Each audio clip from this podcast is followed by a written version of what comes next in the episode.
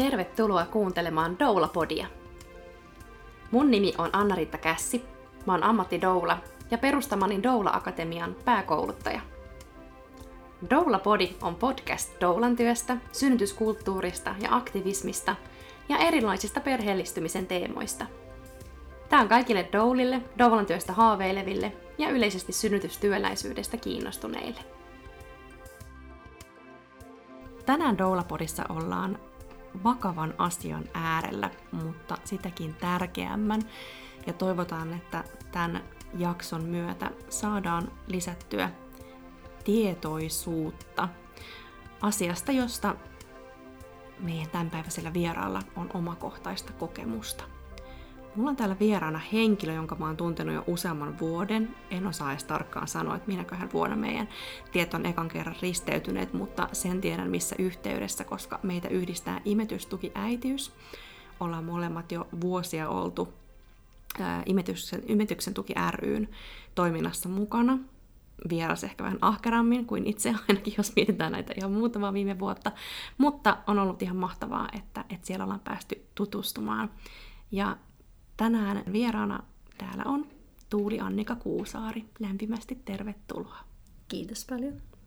Ja saat ihan alkuun vähän kertoa itsestäsi kuulijoille.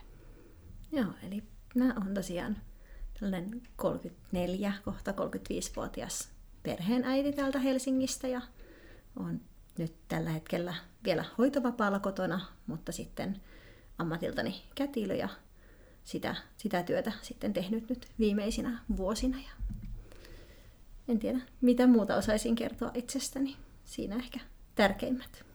Ja sun lapset on niinku ikähaarukalla? Joo, mä on tokaluokkalainen on vanhin ja nyt sitten juhannuksena täyttää kaksi vuotta tämä nuorin ja siinä välissä sitten kaksi vielä lisää. Että mulla on neljä lasta itsellä aina noin kahden puolen vuoden välein syntyneet. Me tänään puhutaan sivutaan imetystä.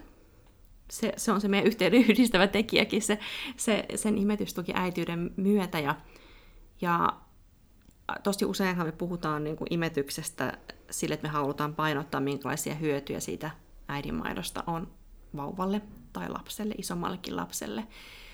Mutta ehkä vähemmän tulee puhuttua tai painotettua sitä, minkälaisia etuja siitä imetyksestä voi olla sit sille imettäjälle itselleen niin mitä, mitä hyötyjä sulla ekana tulee mieleen tai mitä on ihan tutkittu, että minkälaisia, minkälaisia etuja siitä on, että ylipäätään imettää ja sitten tietysti se, että mitä pidempään imettää. Joo, siis just näinhän se on, että niistä rintamaidon hyödyistä lapselle paljon puhutaan, mutta että erityisesti pitkä imetys hyödyttää myös sitä imettävää aikuista tosi monellakin tavalla. Et imetys itsessään vaikuttaa madaltavasti esimerkiksi rintasyöpäriskiin, gynekologisten syöpien riskiin. Se vähentää riskiä sairastua kakkostyypin diabetekseen tai sydän- ja verisuonitauteihin. Ja sen lisäksi pidemmällä aikavälillä imetys myös auttaa painonhallinnassa sitä imettävää aikuista. Et voi olla, että imetysaikana välttämättä se paino ei lähde tippumaan, mutta sitten imetyksen jälkeen myöhemmässä elämässä ne positiiviset vaikutukset voi olla tosi pitkäaikaisia, koko loppuelämänkin mittaisia sille imettävälle aikuiselle. Ja tosiaan on tutkittu niin, että mitä kauemmin nimetys jatkuu, niin koko ajan ne aikuisen hyödyt lisääntyy kuukausi kuukaudelta. Et niin kun sen takia ylipäätään, jos ajatellaan että näitä vauvan lapsen hyötyjä imetyksestä, niin myös niitä aikuisen hyötyjä, kun huomioidaan, niin jos imetyksen tukemiseen, imetysohjaukseen panostettaisiin enemmän rahaa, niin tällaista kansanterveydellistä hyötyä saataisiin tosi paljon, kun saataisiin niitä aikuisten kansantauteja vähenemään. Et esimerkiksi rintasyöpä on Suomessa naisten yleisin syöpä ja myös sitten näitä sydänverisuonitauteja, metabolista oireyhtymää, diabetesta on tosi paljon aikuisväestössä, niin kaikkiin näihin saataisiin, voi olla aika radikaalejakin vähentymisiä aikaa, jos sitten imetysohjaukseen tulisi enemmän resursseja. Kyllä, ja tämähän ei just tarkoita sitä, että nyt kaikkien pitäisi hankkia ihan hirveästi lapsia tai ikään kuin hankkia ainakaan lapsia vain siksi, että ajattelee, että niiden avulla voisi niinku ehkäistä vaikka sitten näitä niinku gynekologisia ja rintasyöpiä, mutta ikään kuin se, että et, et ne on sellaiset tekijät, Joo, ja, ja varsinkin jos niin kuin, mitä Kyllä. nuorempana myöskin lapsia hankkii. Kyllä. Niin se edistää myös sitä Kyllä. terveyttä. Kyllä vaan, että mitä nuorempana aloittaa lasten tekemisen, että sehän ei aina ole siitä omasta toiveesta kiinni, että missä iässä niitä lapsia saa, tai lapsia ei suinkaan tehdä tai hankita, vaan sitten niitä tosiaan voidaan toivoa ja mitä perheisiin sitten eri, eri tavalla sitten siunaantuu jossakin vaiheessa elämää, jos näin hyvin käy, mutta että sanotaan, että jos asiat menis omien toiveiden mukaan, niin mitä nuorempana lapsia alkaa tehdä, mitä useampi lapsi ja mitä kauemmin heitä imettää, niin sitä enemmän näitä tilastollisia hyötyjä saa. Mutta toki sitten myös aina se, että jokainen lapsi, jokainen imetys vaikuttaa siellä positiivisesti. Et ei tarvi ajatella niin, että pitää olla se neljä lasta ja heitä pitää imettää vuosikausia, vaan sitten jos on se yksikin lapsi ja häntä jonkun aikaa imettää, niin silloin positiivisia vaikutuksia kyllä molemmille. Kyllä. Ja sitten kuitenkin se, että me muistetaan, että tilastot on tilastoja. Ja aina niin kuin, että et, et, jos puhutaan vaikka sit niistä just rintamaidon hyödyistä lapselle, niin sitten monesti kuitenkin tavallaan se, mitä usein kuulee, on, että no, että ihan, että jos nyt katsoo kymmenenvuotiaita rivissä, niin pystyisikö heistä erottamaan nyt se, että kuka on kasvanut vaikka korvikkeella, kuka, kuka sitten rintamaidolla tai kuka näiden niin kuin yhdistelmällä, että et, et ne ei välttämättä yksilötasolla toteudu ne jotkut tietyt hyödyt tai riskit, mutta sitten tilastollisesti se voidaan nähdä. Ja sitten aina on niitä, jotka, joilla ikään kuin käy juuri toisin kuin mitä ikään kuin tilastollisesti laskettuna olisi se etu. Ja sen sä oot saanut nyt itse aika karvaasti kokea. Joo, Koska on... mitä mitkä sen tuotkaan yhteensä, niin kuin, sä, sä, oot, sä, sä oot imettänyt niin kuin, käytännössä eikö niin putkeen tavallaan, että et, et raskausajat esikoisen, läpi. Ja, mm. Esikoisen syntymästä lähtien yhtäjaksoisesti jatkoin imetystä lähes kahdeksan vuotta ennen kuin sitten sain rintasyöpädiagnoosin tämän neljännen lapseni vauvavuoden aikana. Ja sitten näin syöpähoitojen seurauksena täytyy pistää imetystauolle sitten siinä kohtaa, mutta sitä ennen tosiaan ihan katkeamatta mm. lähes kahdeksan vuotta ehdin, ehdin imettää. Ja tosiaan just mitä äsken sanoitkin, niin sehän on nimenomaan näin, että tilastollisesti asiat on merkityksellisiä, mutta sitten yksilön tasolla ei koskaan voi tietää, että miten se tilasto näyttäytyy. Eli siellä esimerkiksi imetys ei estä sairastumasta rintasyöpään tai imetys ei estä sitä, että lapsi saisi sairauksia, vaan imetys vähentää sitä niiden puhkeamisen todennäköisyyden riskiä. Mutta sitten aina on mahdollista, että yksilöllä käy huono tuuri ja hän sieltä kulhosta poimii sen mustan pallon ja hänen kohdallaan sitten käykin toteen se huonompi vaihtoehto ja siellä esimerkiksi puhkeaa lapsella diabetes tai aikuinen sairastuu syöpään, vaikka siellä olisi taustalla pitkää imetystä. Ja sen takia on just mun mielestä tärkeää, että näistä asioista puhutaan, ettei, että ettei kuka aatteet voi vaan tuudittautua siihen, että tekee ikään kuin mahdollisimman hyvin asiat sen oman niin kuin terveyden tai lapsen terveyden kannalta, vaan, vaan myös se, että ollaan ikään kuin jotenkin herkkinä niille sellaisille merkeille, jotka ehkä kertoo siitä, että, että asiat ei ehkä ole niin kuin pitäisi. Miten sä aloit huomata, tai mistä, mikä sai sut epäilemään, että nyt kaikki ei olekaan ihan niin kuin normaalisti? No, no, mullahan tosiaan itsellä ei oikeastaan ole mitään sellaisia riskitekijöitä, jotka altistais rintasyövälle sairastumiseen. Ainoastaan se, että olen tehnyt yötyötä, mutta sitäkin melko vähän vielä, kun on suuren osan työurasta ollut lasten kanssa kotona toistaiseksi. Mutta että olen itse kuitenkin melko nuori, alle 35-vuotias olin, kun sairastuin, että vuositasolla noin 85 alle 35-vuotiaista sairastuu rintasyöpään Suomessa, kun kokonaissairastuvuus on sellainen 5000 naispuolista. Tai siinä itse asiassa taitaa olla kaikki sukupuolet laskettu, että rintasyöpään hän voi sairastua sukupuolesta riippumatta mm. imettävä tai imettämätön henkilö, mutta että niin kun pääasiassa sairastuneet on naisia. Niin se on noin 5000 henkilöä vuodessa, jotka sairastuu rintasyöpään. Niin tosiaan heistä hyvin pieni määrä on alle 35-vuotiaita. Pieni määrä on raskaana olevia tai imettäviä henkilöitä, mutta meitäkin, heitäkin sinne joukkoon mahtuu mm. pieni määrä. Et tosiaan oli, oli tämä oma lapsiluku melko iso, että on ollut 26-vuotias, kun on ensimmäinen lapsi syntynyt ja olen tosiaan imettänyt heitä pitkään. En oikeastaan ole käyttänyt alkoholia koskaan mainittavasti, en ole koskaan tupakoinut, ei ole geneettistä alttiutta sairastua syöpiin. Et sillä tavalla niin oma tilanne oli sellainen, että pidin hyvin epätodennäköisenä sitä, että sairastuisin mm syöpään tai sairastuisin rintasyöpään, varsinkaan tässä vaiheessa elämää. Mutta tosiaan kun Anna-Riita puhukin, että ollaan näiden imetysasioiden parissa tavattu ja niiden parissa paljon tehty vapaaehtoistyötä vuosien varrella, niin myös tämä imetys- ja rintasyöpä on sieltä kautta tullut itselle tutuksi, että kun näitä tapauksia vuosittain kuitenkin aina, aina tulee ja niihin tyypillisesti liittyy se, että ehkä terveydenhuollossakin vähän vähätellään niitä imettävän oireita, imettävä itsekin saattaa vähätellä oireitaan, ajatellaan, että ehkä tässä on kyse jostakin muusta, ja aika yleinen vastaus myös siihen on, että no palataan asiaan sitten, kun imetys on päättynyt, tutkitaan sitten, imettävää on niin vaikea tutkia, tai kyse on nyt jostakin muusta, niin tosiaan ehkä senkin takia on tärkeää, että tästä asiasta puhutaan ja mietitään, että on myös mahdollista, että imettävälle voi, voi joskus osua kohdalle se huono tuuri ja siellä sitten kyseessä onkin esimerkiksi syöpälöydös. Ja tuollaisessahan ei aina niin kuin se ihminen, joka sanoo, että katsotaan sitten, kun imetys on päättynyt, niin se oletus usein vaikka on se, että se imetys nyt ainakin viimeistään sitten vuoden iässä päättyy tai jotain. Että ehkä ajatella, että tämä henkilö saattaa imettää vielä neljä vuotta. Että se ei välttämättä niin loppu, että se, se on tärkeää niin kuin vaatia, että jos on jotain epäilystä, niin vaatia, että sitä hoitoa niin kuin saadaan. Että vaikka se olisi vaikeampaa tutkia, niin ei se niin kuin mahdotonta kuitenkaan ei, ole. Ei suinkaan. Se on itse asiassa niin kuin oikeastaan hyvinkin helppo tutkia imettävää. Että jos ajatellaan, että muun väestön tyypillisin rintasyöpätutkimus ensimmäisenä mammografia, niin imettäville voidaan tehdä ultraäänitutkimus ensimmäisenä. Ja neulanäytteet voidaan ottaa imetysaikana epäilyttävistä muutoksista ihan samalla tavalla kuin keltä tahansa muulta. Nämä tutkimukset ei mitenkään vaikuta siihen imetykseen.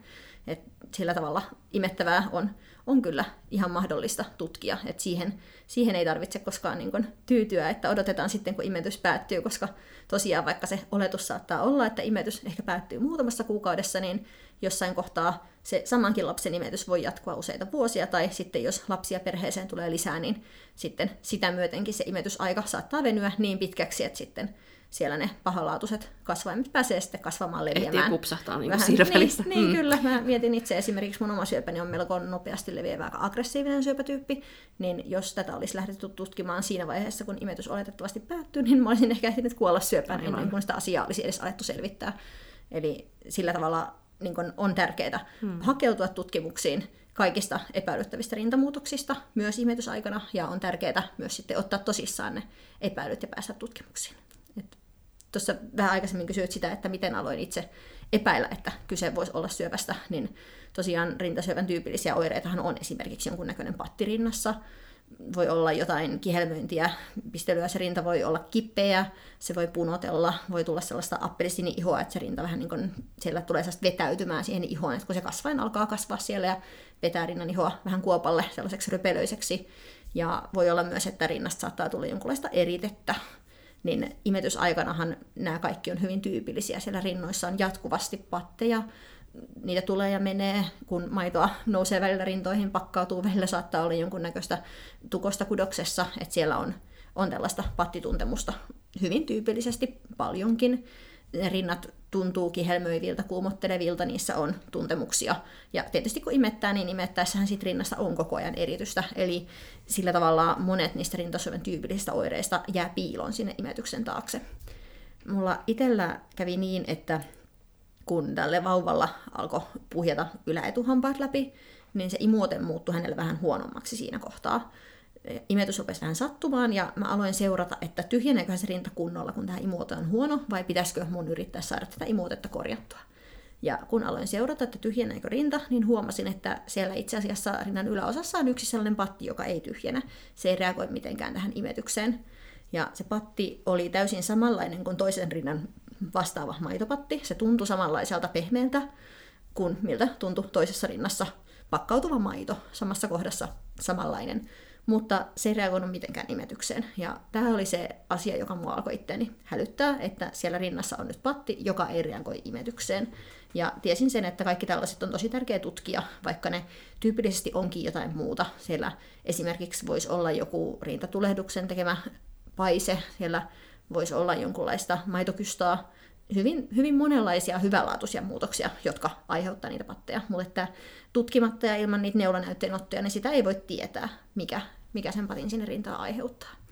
Mulla myös samalla kun tosiaan tuli näitä niin imetyskipuja, niin huomasin, että se nännin alue oli jotenkin vähän erikoisen oloinen. Mun mielestä se reagoi jännästi siihen imetykseen. Se jotenkin tuntui, että vetäytyi vähän sellaiselle ihon näköiselle eri tavalla kuin toisen rinnan nänni. Niin sekin sitten jälkeenpäin selvisi, että syöpäkasvain oli jo kasvanut sen verran isoksi, että se veti sit sitä nännin alueen ihoa myös kuprulle. Eli nämä oli sitten myös sellaisia oireita, että mietin, että se nännin oireilu näytti vähän siltä, että joskus tällainen voisi liittyä syöpään, mutta toki sitten se ensimmäinen ajatus oli, että ehkä tässä on jostakin muusta kyse. Koska niin, se toivoo. Niin sitä toivoo niin, ja mm.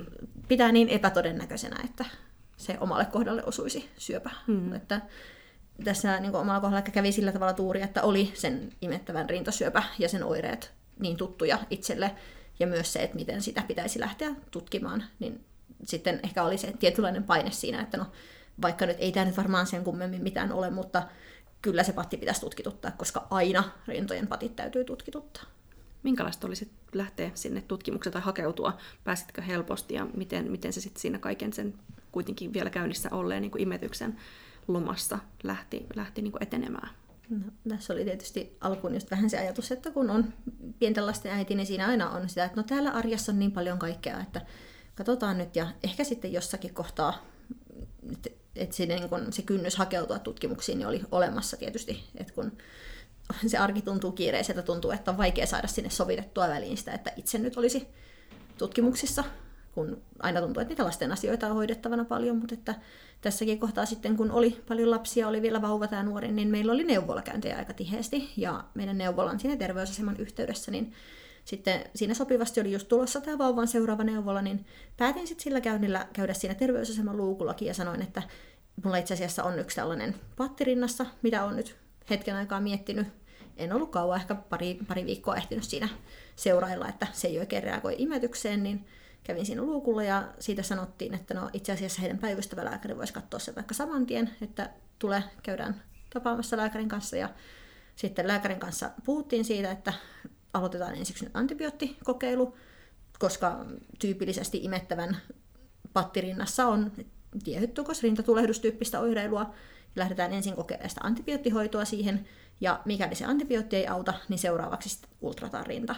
Eli tässä lähdettiin toimimaan ihan täysin oikein. Eli mulla kävi myös siinä hyvä tuuri, että pääsin, pääsin suoraan ihan oikeanlaiseen hoitoon. Että siitä on kyllä tosi kiitollinen, että meidän, meidän terveysasemalla asiat on toiminut hyvin. Ja otettiin todesta se oireilu ja myös sitten sain siihen saman tien, pääsin tapaamaan lääkäriä sain saman tien sen lääkekokeilun. Ja sitten kun tosiaan sillä antibiootilla ei ollut mitään vaikutusta siihen pattiin, niin sitten jo se on samana päivänä puhelinsoitolla sain uudestaan ajan tälle samalle lääkärille, joka sitten teki heti lähetteen ultraan.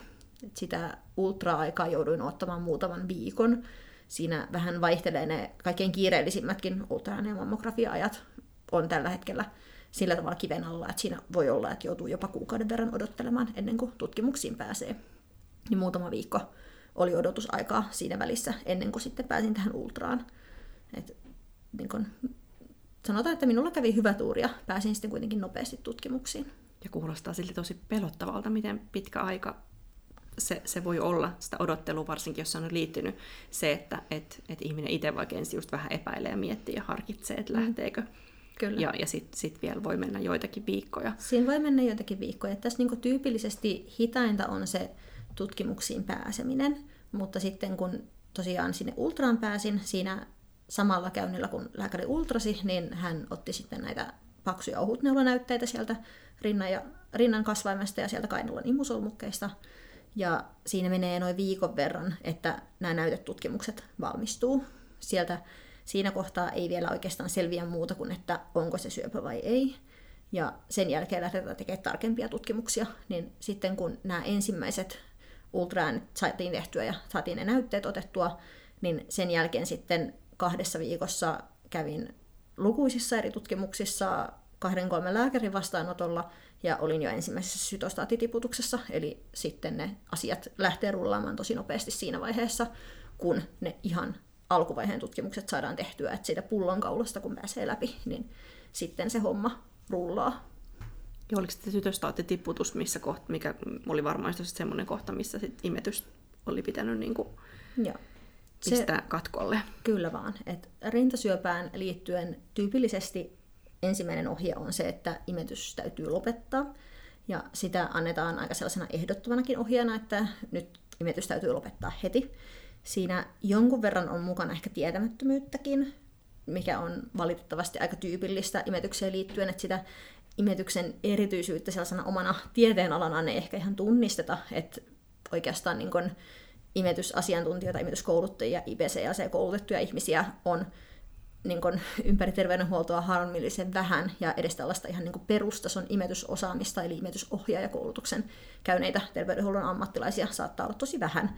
Eli kun ei välttämättä ole sitä kaikkea tietoa saatavilla, niin se ensimmäinen ohje monestakin paikkaa voi olla, että tauota tai lopeta mm, imetys. Kuin varmuuden vuoksi. Varmuuden vuoksi. Mm. Se on helpompaa kuin sitten se, että ehkä lähdettäisiin selvittämään, että millä tavalla, missä määrin imetys olisi mahdollista.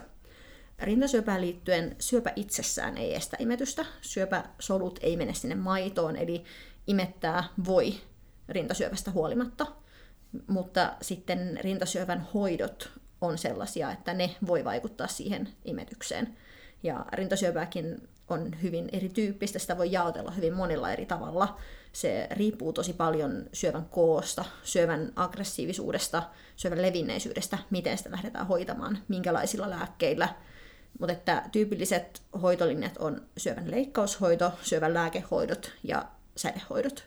Näistä nämä lääkehoidot on sellaisia, jotka hyvin tyypillisesti joko estää imetyksen tai aiheuttaa hyvin pitkäaikaisen, jopa useiden kuukausien mittaisen imetystauon tarpeen. Eli mulla itsellä hoidot alkoi tosiaan näillä sytostaateilla, ja mulla itsellä oli, mä oon tällä hetkellä saanut viittä eri sytostaattia, joista yksi on sellainen, johon liittyy jopa kuukausien mittainen imetystaukojen tarve.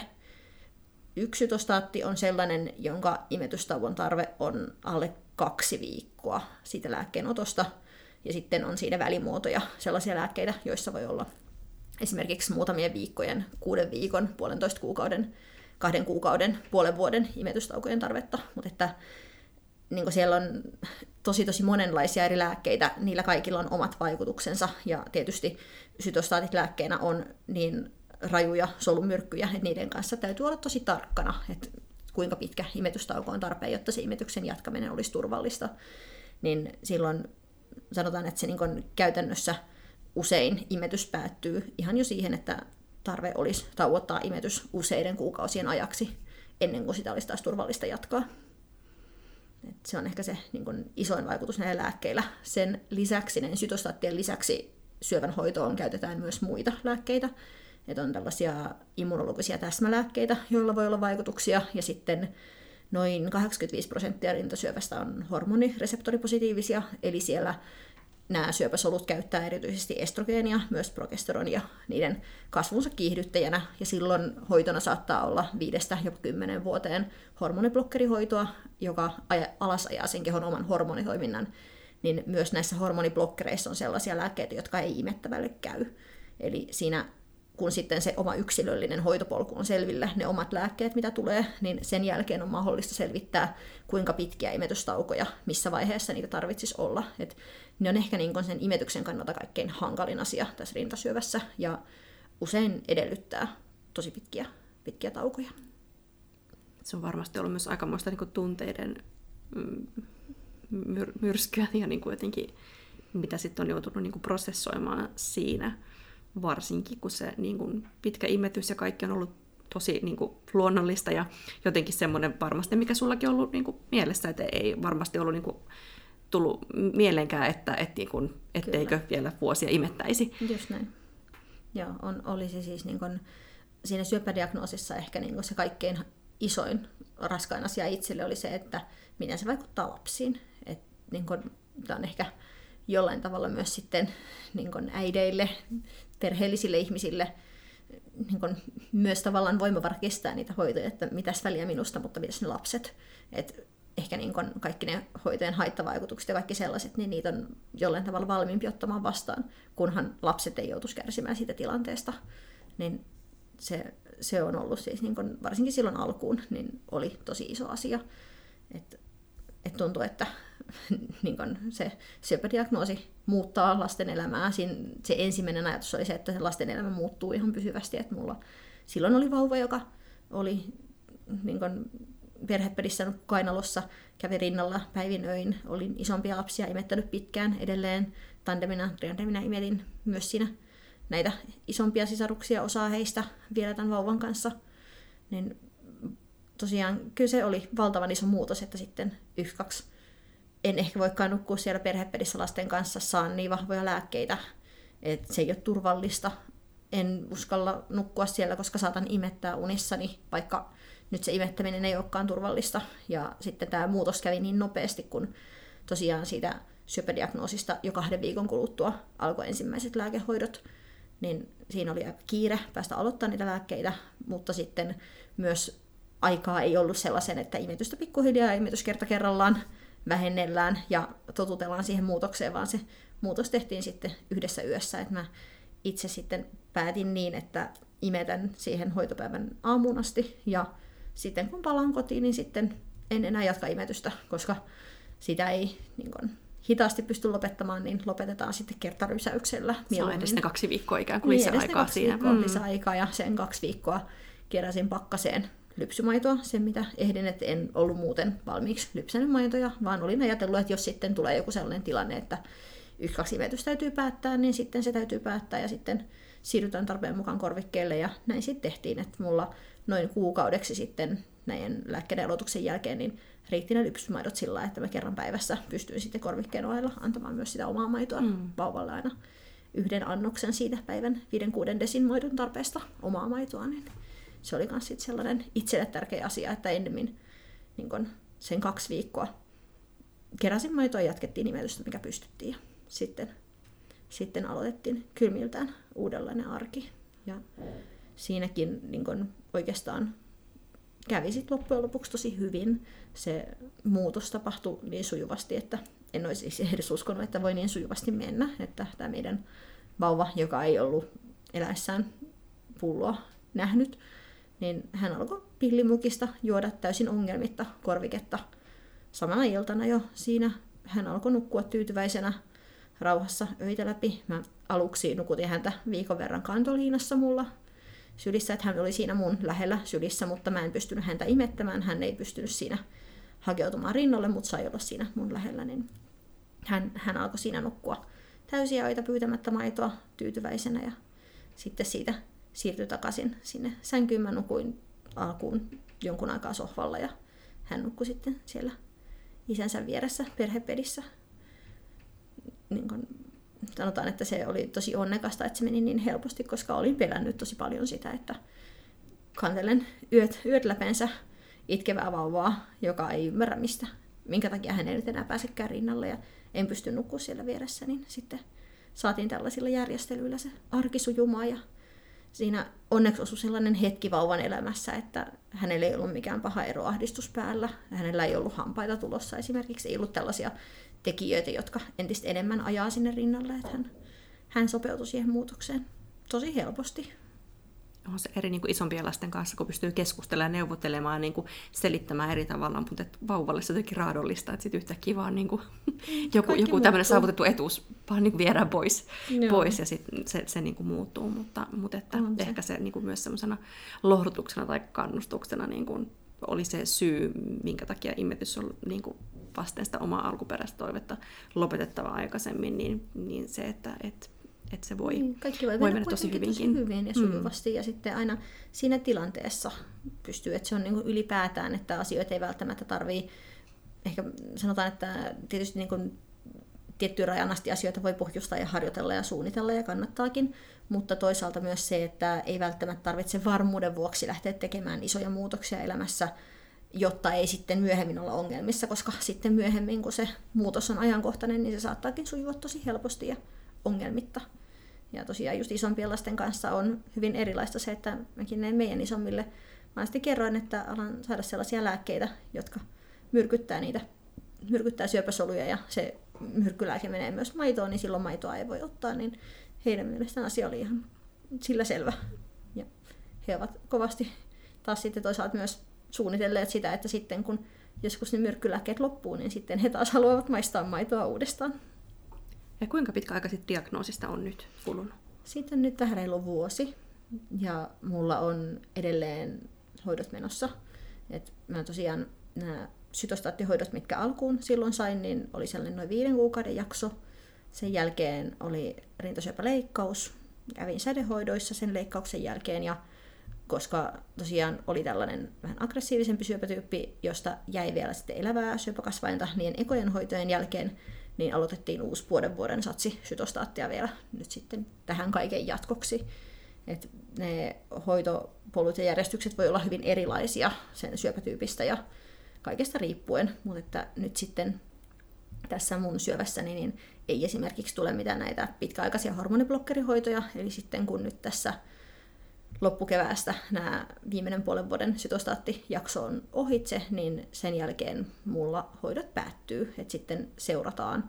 En vielä ihan tarkkaan itse tiedä, kuinka pitkä seuranta ja minkälainen seuranta tähän tulee, että sitten lääkärin kanssa keskustellaan tämän viimeisen, viimeisen sytostaattijakson jälkeen siitä, että miten seuranta toteutetaan. Mutta että toisilla voisi olla, että näiden aktiivihoitojen jälkeen alkaisi esimerkiksi ne hormonilistolääkkeet sitten pitkäksi aikaa, jotka vaikuttaisi esimerkiksi sitten siihen mahdollisuuteen, että voiko imetystä jatkaa jossakin kohtaa vai ei. Mutta että minulla on nyt ollut sitten nämä sytostaatit se estävä tekijä tässä. Miksi, miksi imetyksen jatkamista tai uudelleen aloittamista ei ole voinut vielä miettiä. Onko se sulle edelleen sellainen toive tai ajatus siitä, että, että sitten sit kun ne hoidot, imetyksen estävät hoidot on niin kuin ohi, että vielä, vielä kokeilista pienintä sit saada takaisin siihen rinnalle. No, varsinkin silloin aluksi, kun toi tämä syöpädiagnoosi, niin se tuntui jotenkin niin tosi väärältä vauvaa kohtaan, että mun täytyy lopettaa imetys sen sairauden lääkkeiden takia. Että vaikka totta kai se niin kun täytyy silloin niin tehdä, koska vaihtoehtona oli kuolla syöpään, niin tietysti mm. sitten ne hoidot otetaan ja niillä, niillä mennään, millä mennään. Mutta että tosiaan niin kuin sanoin tuossa aikaisemmin, että se syöpä itsessään ei ole sellainen niin imetystä estävä tekijä ja että ainoastaan ne lääkehoidot on sellaisia, mitkä siihen eniten vaikuttaa. Et leikkaushoidoissa, sitä en tuossa aikaisemmin maininnut, mutta että leikkaushoidossa se rinta, jota leikataan, niin siitä olisi tärkeää ajaa maidon tuotanto nollille mahdollisimman vähin, jotta se leikkaus sujuu paremmin, mutta että rintamaitohan on antibakteerista itsessään, että jos siellä joku pieni maidon tuotanto on vielä käynnissä ja maitoa tihkuu kudoksiin, niin se ei ole lainkaan ongelma myöskään siellä leikkausalueella. Ja sitten tosiaan vähän itse on tehnyt niin, että kun sen syöpädiagnoosin sain, niin vaikka lopetin vauvan imettämisen, niin jatkoin maidon lypsämistä niin, että ylläpidin sitä tuotantoa, mutta sitten jatkoin terveestä rinnasta lypsämistä ja pikkuhiljaa ajoin syöpärinnan tuotannon alas niin, että sitten kun rintaleikkaus sytostaattien jälkeen tuli, niin se rinnan maidon tuotanto oli nollissa ja toinen rinta tuotti sitten sellaista pientä määrää maitoa. Et alun perin olin ajatellut niin, että jos näitä sytostaatteja ei olisi tarvinnut lisää, niin oltaisiin sitten tarvittavien varoaikojen jälkeen voitu leikkauksen katsoa jälkeen leikkauksen, sitten, niin, mm. leikkauksen jälkeen ja siinä ehkä niin kuin se, että kuinka pitkä aika on sytostaateista, että tämä Suomessa on tällainen teratologinen tietopalvelu, joka on ehkä niin kuin paras taho selvittämään sitä, että minkälaiset lääkkeen käytöt on turvallisia raskaus- ja imetysaikana niin teratologisen tietopalvelun kanssa oltaisiin sitten laskettu niitä varoaikoja, mitä sytostaattihoidoista tarvii olla.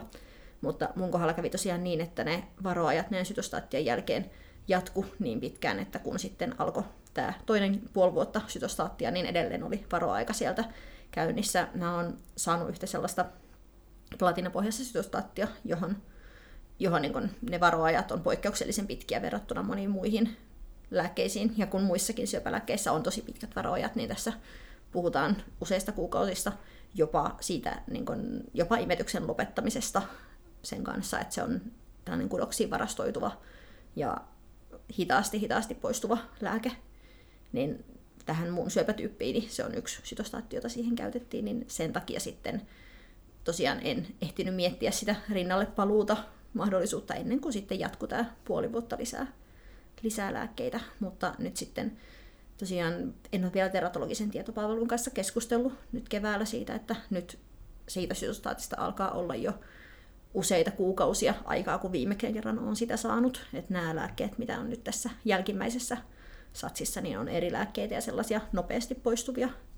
Niin nyt sitten sanotaan, että niin kun, en, en halua niin kun sanoa näin, että lopetan imetyksen vaan ennemmin niin päin, että juttelen teratologisen kanssa, että missä kohtaa olisi turvallista kokeilla sitä, että haluaako vaikka vielä tämä nuorin palata takaisin rinnalle. Ja tosiaan hänen isommat sisarukset on, osa heistä ollut sitä mieltä, että he haluaa kokeilla. He on koko, koko tämän reilun vuoden ajan säännöllisesti muistelleet, että sitten kun myrkkylääkkeet loppuu, niin sitten he haluavat kokeilla, että tuleekohan vielä maitoa. Ja, niin ei sitä koskaan tiedä, että kyllä niin välillä lapset palaa rinnalle tosi pitkienkin taukojen jälkeen, mutta että sillä tavalla on realisti siinä, että nyt kun tämä jälkimmäinen sytostaattikierros tuli tähän perään, niin se imetystauko on venynyt tosi pitkäksi ja nuorin lähestyy kahden vuoden ikää, niin voi myös olla, että hän ei rinnalle palaa, vaikka siihen mahdollisuus olisi. Mutta että katsotaan, mitä käy. Et se on niin itselle ollut henkisesti helpompi niin päin, että katsotaan mitä tapahtuu. Jos hän ei palaa, niin sitten hän ei palaa, mm. kuin se, että mä päätän hänen puolestaan, että imetys on nyt loppu, koska elämäntilanne on hankala. Ja se, ehkä tässä on niin myös sellainen, että tätä varmasti ajatellaan niin, että kun tulee syöpädiagnoosi, tulee elämän paljon kaikkea, niin ajatellaan, että no olisiko se helpompi, että otat nyt ne maidonestolääkkeet ja lopetat imetyksen, ja se on sillä selvä. Mutta että niin kuin itse kokenut, että se on henkisesti paljon helpompaa, että mä ylläpidän sitä tuotantoa, lypsän maitoa ja pidän sen mahdollisuuden mm. auki, että sitten kun ne hoidot on paketissa, koska tähän ei ole tulossa niitä useiden vuosien hormonihoitoja, jotka sitten ikään kuin olisi se lopullinen sinetti, mm. estäisi imetyksen pitkäksi aikaa, niin ennemmin niin päin se on ollut niin henkisesti itselle paljon helpompaa, että se mahdollisuus on siellä olemassa. Ja sitten jos lapsi ei palaa rinnalle, niin sitten hän ei palaa. Mutta että ainakaan mä en ole hänen puolestaan tehnyt sitä päätöstä, että nyt imetys on ohitse.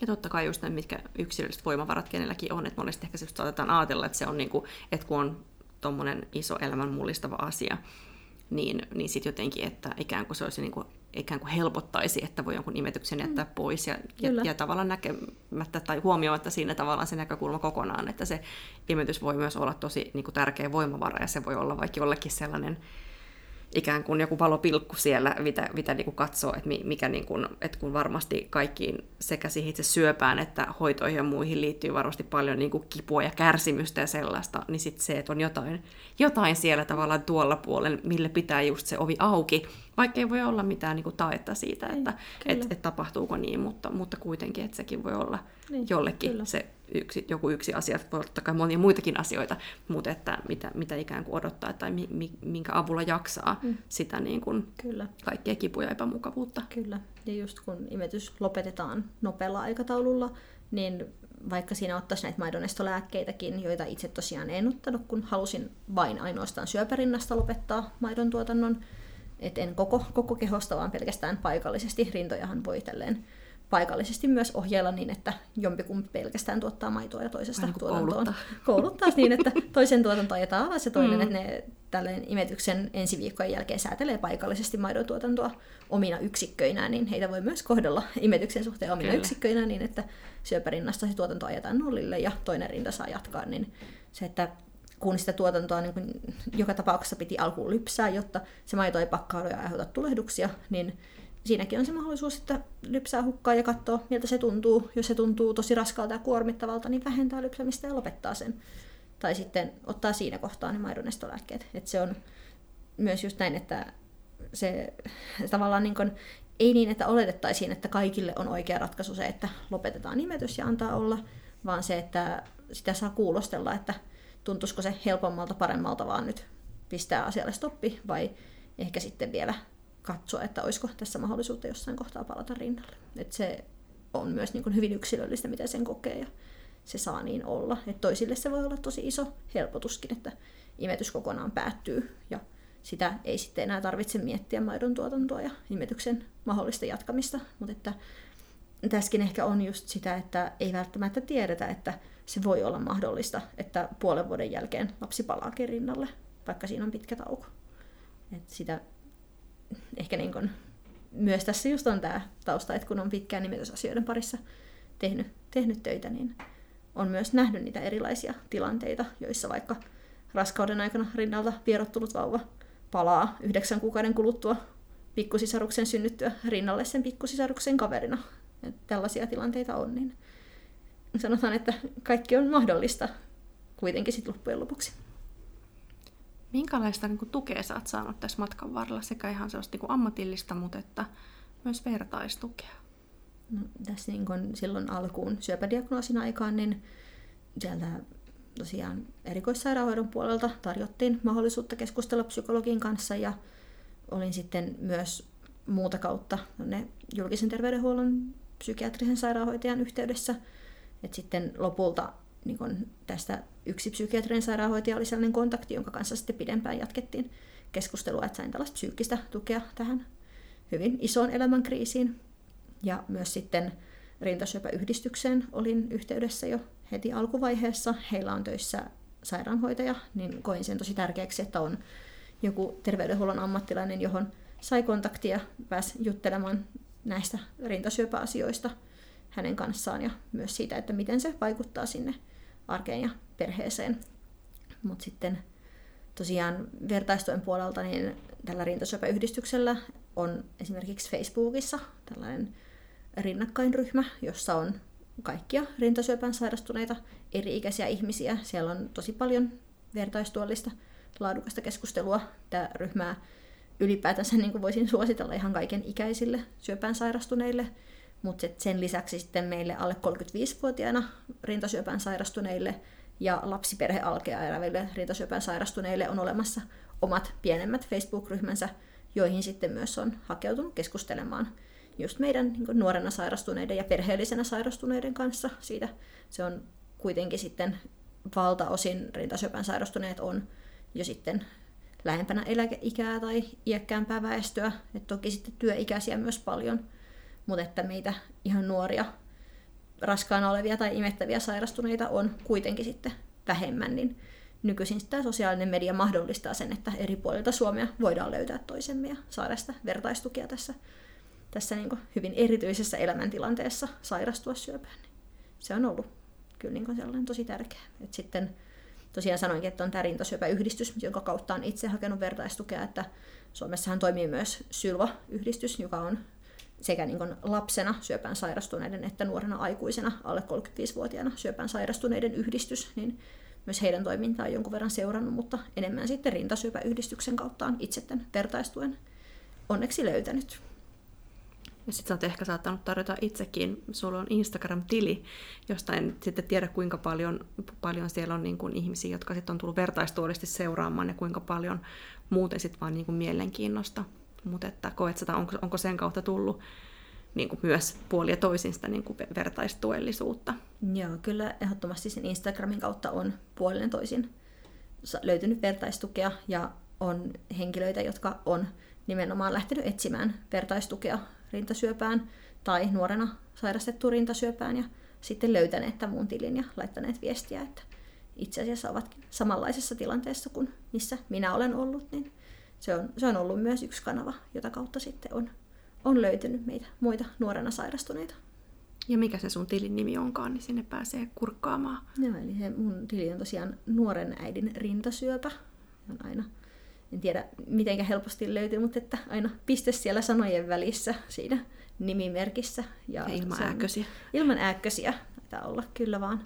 Ja se on siis ihan julkinen tili, että on halunnut perustaa sen just, että on pystynyt jakamaan näitä omia kuulumisia, kun on paljon lähipiirissä ihmisiä, joille haluaa tietysti kertoa, että missä mennään hoitojen ja taudin kanssa, niin sitten kun ne tiedot on siellä yhdessä paikassa, niin sieltä on tavallaan jokaisen helppo tulla lukemaan niitä kuulumisia. Ja sitten se on toisaalta myös sillä tavalla niin kun, turvallisempaa koen niin, että mulla on niin kun, yksi paikka, mihin julkaisen näitä syöpäkuulumisia, niin sitten jos on joku ihminen, joka kokee, että tällä hetkellä ei pysty vastaanottamaan sitä tietoa, niin silloin pystyy olemaan lukematta sitä, että se on myös niin kun, tavallaan lukijaystävällisempää, että se tieto on kasattu samaan paikkaan, se ei ehkä pomppaa sieltä silmille vahingossa, vaan sitä voi tarkoituksen lähteä hakemaan sitä tietoa sieltä, mutta sitten tosiaan on myös kertonut näistä niin hoidoista tutkimuksista niin vertaistuellisesti, että siellä on mahdollisuus saada sitä tietoa siitä, että minkälaisia tutkimuksia esimerkiksi voi olla tiedossa, minkälaisia hoitoja on edessä, minkälaisia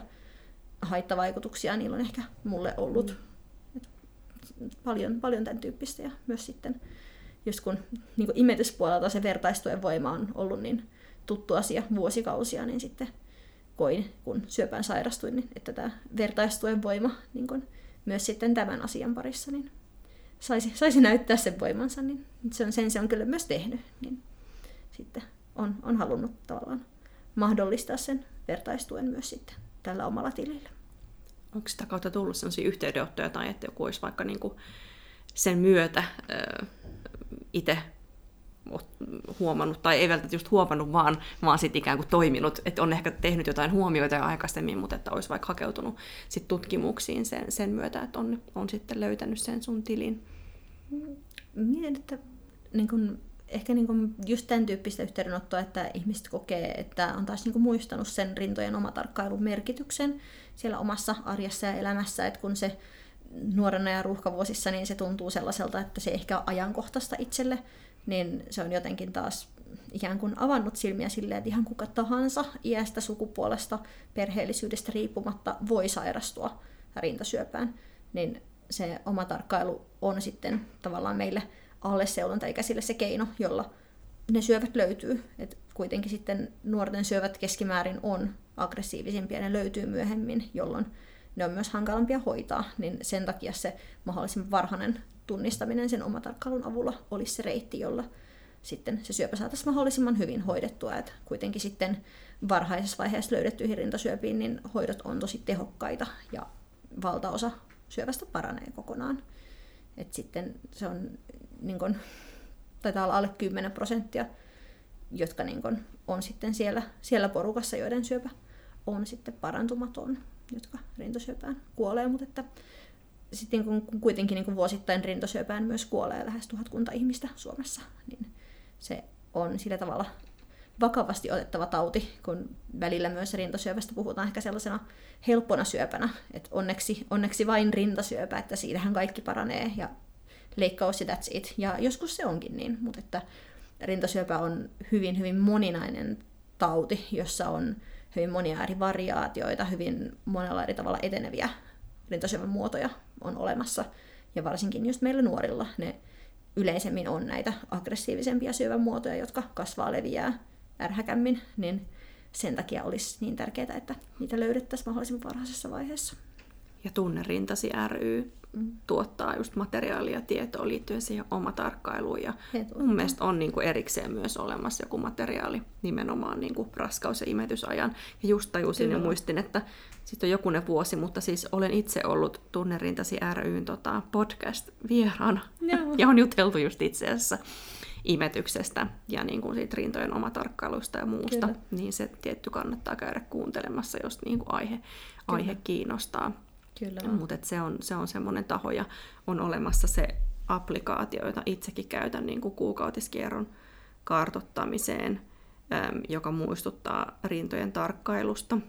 Kyllä. Imetysaikanahan tässä on just se haaste, että kun imetysaikana rinnat on tosi erilaiset kuin mitä ne on ei-imettävällä, ja imetysaikana kuukautiskierto ei välttämättä ole normaalisti käynnissä, niin se oma tarkkailu ei niin kuin, rutiini ikään kuin rikkoutuu ja niin kuin ne asiat, mitä huomioidaan, on ei, ehkä vähän niin kuin ei, eri. Vähän erilaiset, että sitten just se, että on hyvä, että on olemassa just tätä materiaalia nimenomaan imettäville, että jolloin sitä omatarkkailua voisikin tehdä vaikka esimerkiksi kuukauden eka päivä sen sijaan, että sitä tekisi kuukautiskierron mm. mukaan, ja aina vaikka imetyskerran jälkeen, jolloin se rinta on mahdollisimman tyhjä, ja sitten just se niiden pattien seuraaminen suhteessa siihen imetykseen, että jos se patti reagoi imetykseen, tyhjenee, niin se on tyypillisemmin ehkä jonkunlainen maitopatti kuin sitten, jos se patti ei reagoikaan siihen rinnan tyhjentämiseen. Aivan. Ja oma kuu on se tunnerintasi ryn sovellus. Joo. Ja se on, mä en itse asiassa tiedä, niin pystyykö siellä laittaa just hälytyksen niin, että jos vaikka haluaisi valita, että se on aina vaikka se kuun ensimmäinen päivä se, mm. että muistuttaako se, koska tyypillisemmin se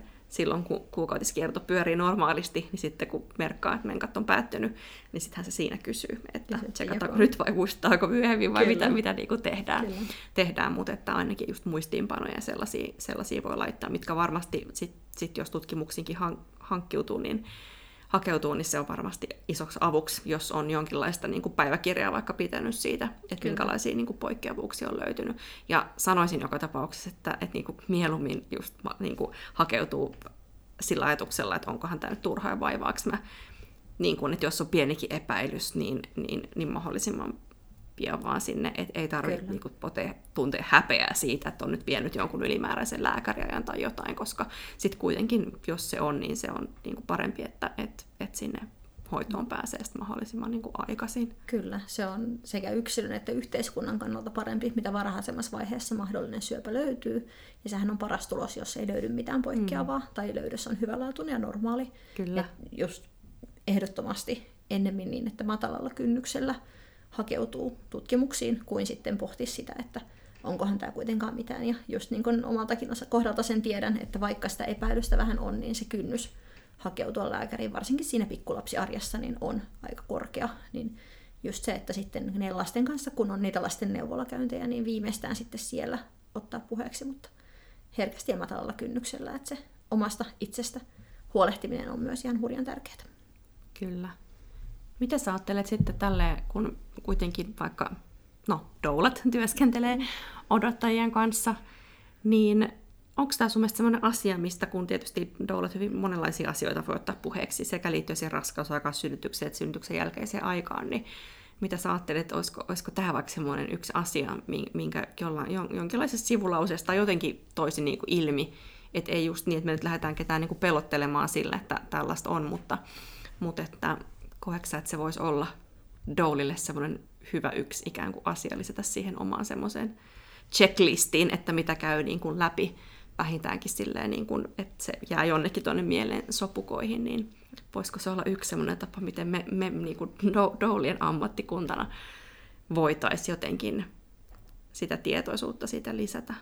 No se ihan jo, jo sekin, että doulalla itsellään olisi tietoa raskaus- ja imetysajan rintasyövän esiintymisestä, sen tunnistamisesta, tutkimisesta, niin sillä pääsee jo liikkeelle, koska jo niin näistä aiheista se tieto on vähän vaihtelevaa, mitä on olemassa. Et toki ylipäätään ihan koko ikäluokalle olisi aina hyödyllistä tuoda tätä tietoa. Et just niin kuin sanoitkin, että ei halua lähteä pelottelemaan ihmisiä, että onhan niin kuin, vaikka kaikki tällaiset syöpätapaukset, ne on mahdollisia, mutta että tosiaan kuitenkin aika harvinaisia.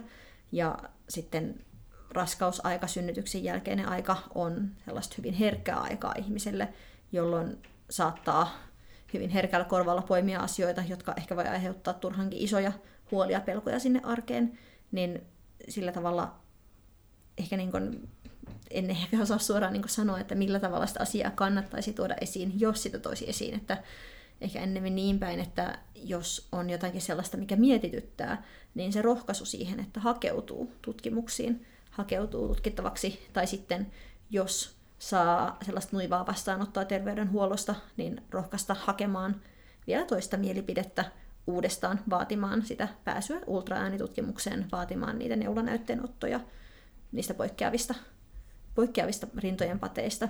Et, et toki sitten niin kun sopivan, sopivan tilanteen tullen, niin myös just aina voi sitä tietoa tuoda esiin, mutta ehkä niin kun just se niin kun oma asiakas, jonka kanssa keskustella, niin siinä voi olla myös sitten haastavaa löytää sitä sopivaa hetkeä puhua tämän tyyppisestä asiasta ilman, että siitä luota sitten sellaista turhaa pelkoa.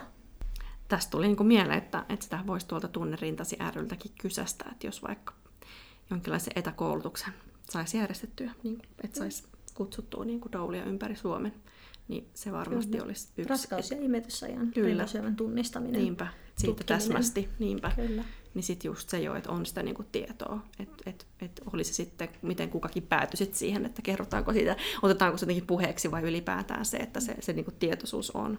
Kyllä. Niin, niin se, se tietoisuuden lisääntyminen ja ylipäätään niin on tosi tärkeää. Ja just se, että sitten kun imetysaikana tulee niitä patteja rintoihin, niin se, että no, tyypillisesti nämä on jotakin muuta. Mutta jos se patti siellä edelleen tuntuu eikä lähde, niin on hyvä lähteä näyttämään sitä Kyllä. lääkäriin. Mä toivon sulle Tuuli Annika niin kuin mahdollisimman hyvää jotenkin päätöstä tälle, tälle syöpätarinalle. Ja pidän tosi arvokkaana sitä, että tulit kertomaan tästä sun omasta kokemuksesta. Ja toivotaan, että, että tämän myötä se kynnys madaltuu entisestään ihmisillä niin kuin lähtee tutkituttamaan pienistäkin epäilyistä sitä asiaa. Niin kiitos tosi paljon, että tulit vieraaksi. Kiitos paljon sulle. Oli mukava päästä juttelemaan. Voiko sanoa mukava, kun on tällainen aihe, mutta koen, että tärkeä. Kiitos, kun kuuntelit tämän kertaisen jakson. Doula Podin löydät Instagramista at Doula Akatemia. Ja sitä samaa väylää saa ehdottomasti käyttää palautteen antamiseen ja otetaan vastaan myös toiveita jaksojen aiheista ja vieraista. Yhtä lailla viestiä voi laittaa Facebookin kautta Doula Akatemian sivujen kautta. Ja jaksoja julkaistaan aina kahden viikon välein. Seuraavaan kertaan siis. Moi moi!